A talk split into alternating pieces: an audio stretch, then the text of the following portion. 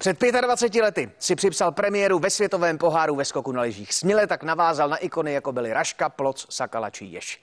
Podobně jako oni začal postupně v těžké konkurenci sbírat úspěchy. Šestkrát ovládl závod světového poháru, získal dvě medaily na mistrovství světa a především uhranul svět na přelomu let 2005 a 2006, kdy dokázal zvítězit na turné čtyř můstků společně s fenoménem Jane Ahonenem. Celou sezonu následně korunoval celkovým vítězstvím ve světovém poháru a do dnešního dne Česko marně vyhlíží jeho plnohodnotného zástupce.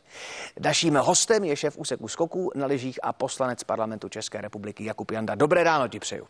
Ahoj, Libore. 15 let, kdy jsem tady s okolností na primě držel trofej pro vítěze světového poháru. Pro mě jako fanouška skoku prostě nezapomenutelný zážitek. Jak na to vzpomínáš, na tohle období s 15 letým odstupem?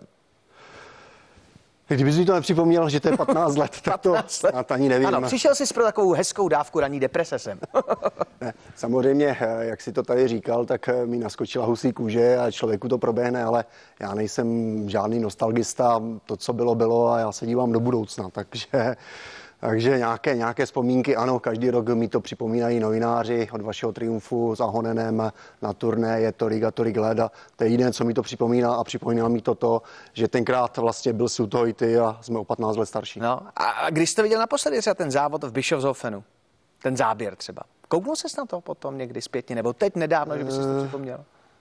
To bych ti asi lhal, kdy to bylo naposledy, už to, už to je dlouho, ale můj eh, malý syn, vlastně desetiletý, tyto záběry sjíždí, takže vím, vím, že někde jsem to viděl eh, na jedné, na jedné stránce v minulosti, že se na to díval. Ty jsi inspiroval řadu mladých lidí, kteří se ti chtěli přiblížit, bylo to vidět i na těch eh, olympijských hrách mládeže. Člověk by čekal, že právě teď by měli být na vrcholu. Tak se ptám, kde jsou?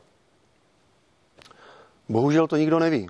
Možná, že jsme zaspali dobu a nevyužili jsme toho, jak toho využili Poláci u Mališe v roce 2000, kdy to byl fenomén, on byl fenomén několik let, ale v roce 2000 opravdu na tom začali dělat a dneska se podívejme, kde jsou Poláci a kde jsme my. My jsme zaspali, nevyužili jsme toho a od toho se odvíjí tento stav a nejen skoku na lyžích, ale řekl bych i celého českého sportu. No to zaspání je fakt šílený, protože eh, velmi komplikovaně se naši skokani dostávají z kvalifikací do závodu světového poháru. Všechno to vlastně vysí na Romanu Koudelkovi, což je skvělý skokan, ale přeci jenom eh, už není úplně nejmladší, ale a teď navíc se ještě, ještě zranil. A najednou, když se člověk podívá, a zmínil si ty Poláky, tak tam je Michal Doležal, který vede tu polskou reprezentaci. Proč nenašel místo mezi českými reprezentačními kolegy? Proč jsme si nechali člověka, který je schopný opravdu eh, vycepovat tak talentovanou reprezentaci? Samozřejmě ten materiál je obdivuhodný. Ale proč není součástí toho českého skoku? A Michal doležel do Polska, odešel už eh, před pár lety, kde vlastně dělal eh, asistenta Štefanu Hongachrovi. Štefan Hongachr pak skončil, šel k německé reprezentaci, no a Michalovi to nabídli. Ale je dobře, že naši trenéři trénují v zahraničí a získávají ty zkušenosti. Jednoho dne věřím, že se tady vrátí a tu naši skokanskou školu zase posunou úplně jinam a budeme tam, kde jsme byli. Tak to je skvělé slyšet, že i tahle varianta je přípustná, že by se Michal vrátil po těch zkušenostech, tak doufám, že to bude co nejdřív, když se podíváme k té samotné disciplíně. Uh, jak velký strach má člověk v sobě, když tam jako nahoře je, abychom se jako promítli do toho skokana, když tam jako sedí a teď to vidí před sebou, jestli opravdu, jak se to dá překonat, ten psychický blok? Kdybych se dneska postavil na můstek, tak řeknu, že už bych měl strach. No. Opravdu měl strach, protože člověk eh, za ty roky, co neskáče, ztratí ty reflexy. Ale skokan, který se bojí, tak eh, nemůže skákat. Samozřejmě je tam nějaký respekt, pokaže se může něco stát. Je to nebezpečný sport, eh, ty dnešní materiály jsou co nejlehčí, můžou praskat. Nestává se to, občas se to stane. Takže je tam zdravý respekt. Pokud přijde strach, tak opravdu je konec sportovní kariéry. E, samozřejmě, když jsou nějaké tréninky, kde fouká, tak já už na závěr své kariéry přišel jsem po ten můstek a řekl jsem, trenére, tady tento trénink mi absolutně nic nedá, tady má cenu riskovat. A pak zase naopak, když byl závod, který byl hodně větrný, tak jsem to hrozně vyhledával, protože pak jsem viděl, nebo vyhledával, tak jsem to hrozně vítal, protože jsem viděl na těch mladých klucích, jak jim tíkají oči jo, a teď se dívají, jak tam fouká, nefouká. Já jsem v klidu seděl a říkal jsem si, kluci, ale Buď to pustí, anebo nepustí. Když to pustí, tak na tu zelenou stejně pojedeš. Jo. Takže to bylo zase pro mě ta výhoda, ta zkušenost. Je skvělý poslouchat tu emoci a tu vášeň, kterou tenhle sport v tobě stále vzbuzuje. Ty jsi nastoupil do čela úseku skoku v roce 2018. V jakém stavu si vlastně našel teda ten český skok před třema rokama? A proč si tohle přijal? Protože, jestli si nemýlím, tak v té době už e, si měl i kariéru co by e, zastupitele e, nás, občanů, a najednou si vzal ještě tohle velký soustav. V jakém stavu to bylo? No, nebylo to moc dobrým stavu, já se o tom nechci zmiňovat. My s tím vlastně bojujeme do dneška i občas dneska se objeví nějaký ten kostlivec ve skříni, když si myslíte, že tam žádný není. Proč jsem do toho šel? My skoky hrozně moc dali jo, a já jsem těm skokům chtěl něco vrátit, aby si tady třeba lidé nemysleli, že jsem nějaký funkcionář, co hledá funkce.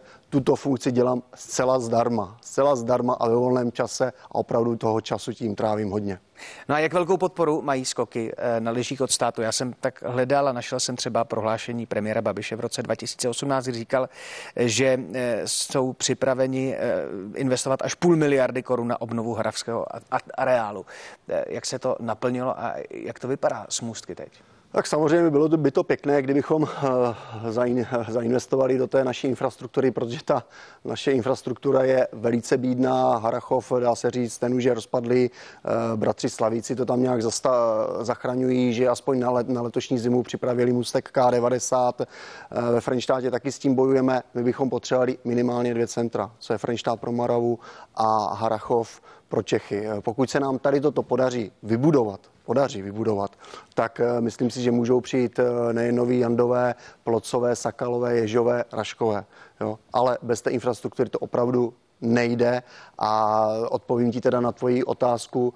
Eh, pořád je to v plenkách, pořád bojujeme, pořád se snažíme, aby se nějaké dotace podařily na to vyřídit. Plenky asi teď umím teoreticky dost představit, ale kdybychom to vyjádřili v procentech, tak ta cesta ke 100% na kolika jste zhruba teď, aby byly ty dvě suverénní centra? Ve Frenštátě jsme trošku dál, protože tam je velký zájem z kraje, aby opravdu, protože je to areál Jiřího Rašky a pan Raška spojený s Frenštátem, větší jméno ve Frenštátě snad eh, ani není. Takže ve Frenštátě bych řekl, že jsme o nějaké tři kroky dál. Procentuálně to nejde vyjádřit, protože já řeknu, že jsme někde na 50 nebo na 70 procentech, ale eh, stane se jedna věc a budeme zpátky na deseti. Takže postupně po kručcích postupujeme dopředu. A o víkendu světový pohár ve Wellingenu, zároveň se blíží mistrovství světa v Oberstdorfu. Jaké ambice bude mít česká reprezentace na těchto dvou podnicích, zejména tady na mistrovství? Já už si zmínil, Roman Koudelka se zranil, je to pro nás eh, citelná ztráta. Vlastně teďka na začátku února půjde na operaci a věříme, že do půl roku se dá dohromady naskočit do olympijské sezóny. Eh, kluci byli, teďka jsme vynechali dva světové poháry, byli trénovat, tady vidím Obersdorf za tebou, byli trénovat v Obersdorfu, eh, tu zprávu, co mám od trenéra, protože si nechám posílat zprávy po každém soustředění, eh, těžko soudit. Jo. Uvidíme, uvidíme, co bude. na druhou stranu. Tak přesně tak, to, přesně tak, bych, tak. tak sbírají, sbírají zkušenosti a my jsme si třeba mysleli, že covidová situace nám pomůže, protože všechno se uzavřelo. No ta covidová situace nám moc nepomohla, protože opravdu ty týmy se zavřely, e, trénovali, my jsme neměli to porovnání a když jsme si mysleli, že jsme opravdu na tom dobře, tak e, první světový pohár s náma trošku vystřízlivěl.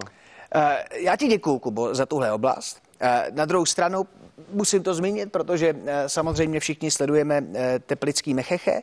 Eh, ty se k tomu vyjádřil ze všech těch světových ikon, řekl bych, nejradikálněji. Tak jenom v krátkosti hm, ta otázka je jednoduchá. Proč si myslíš, že by měl Milan Hnilička opustit nejen post poslance, ale zároveň opustit post šéfa Národní sportovní agentury?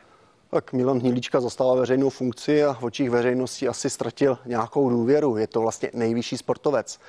A teď si představme, eh, je to poslanec, který hlasuje pro tyto opatření, protože sedí, sedí v řadách ano.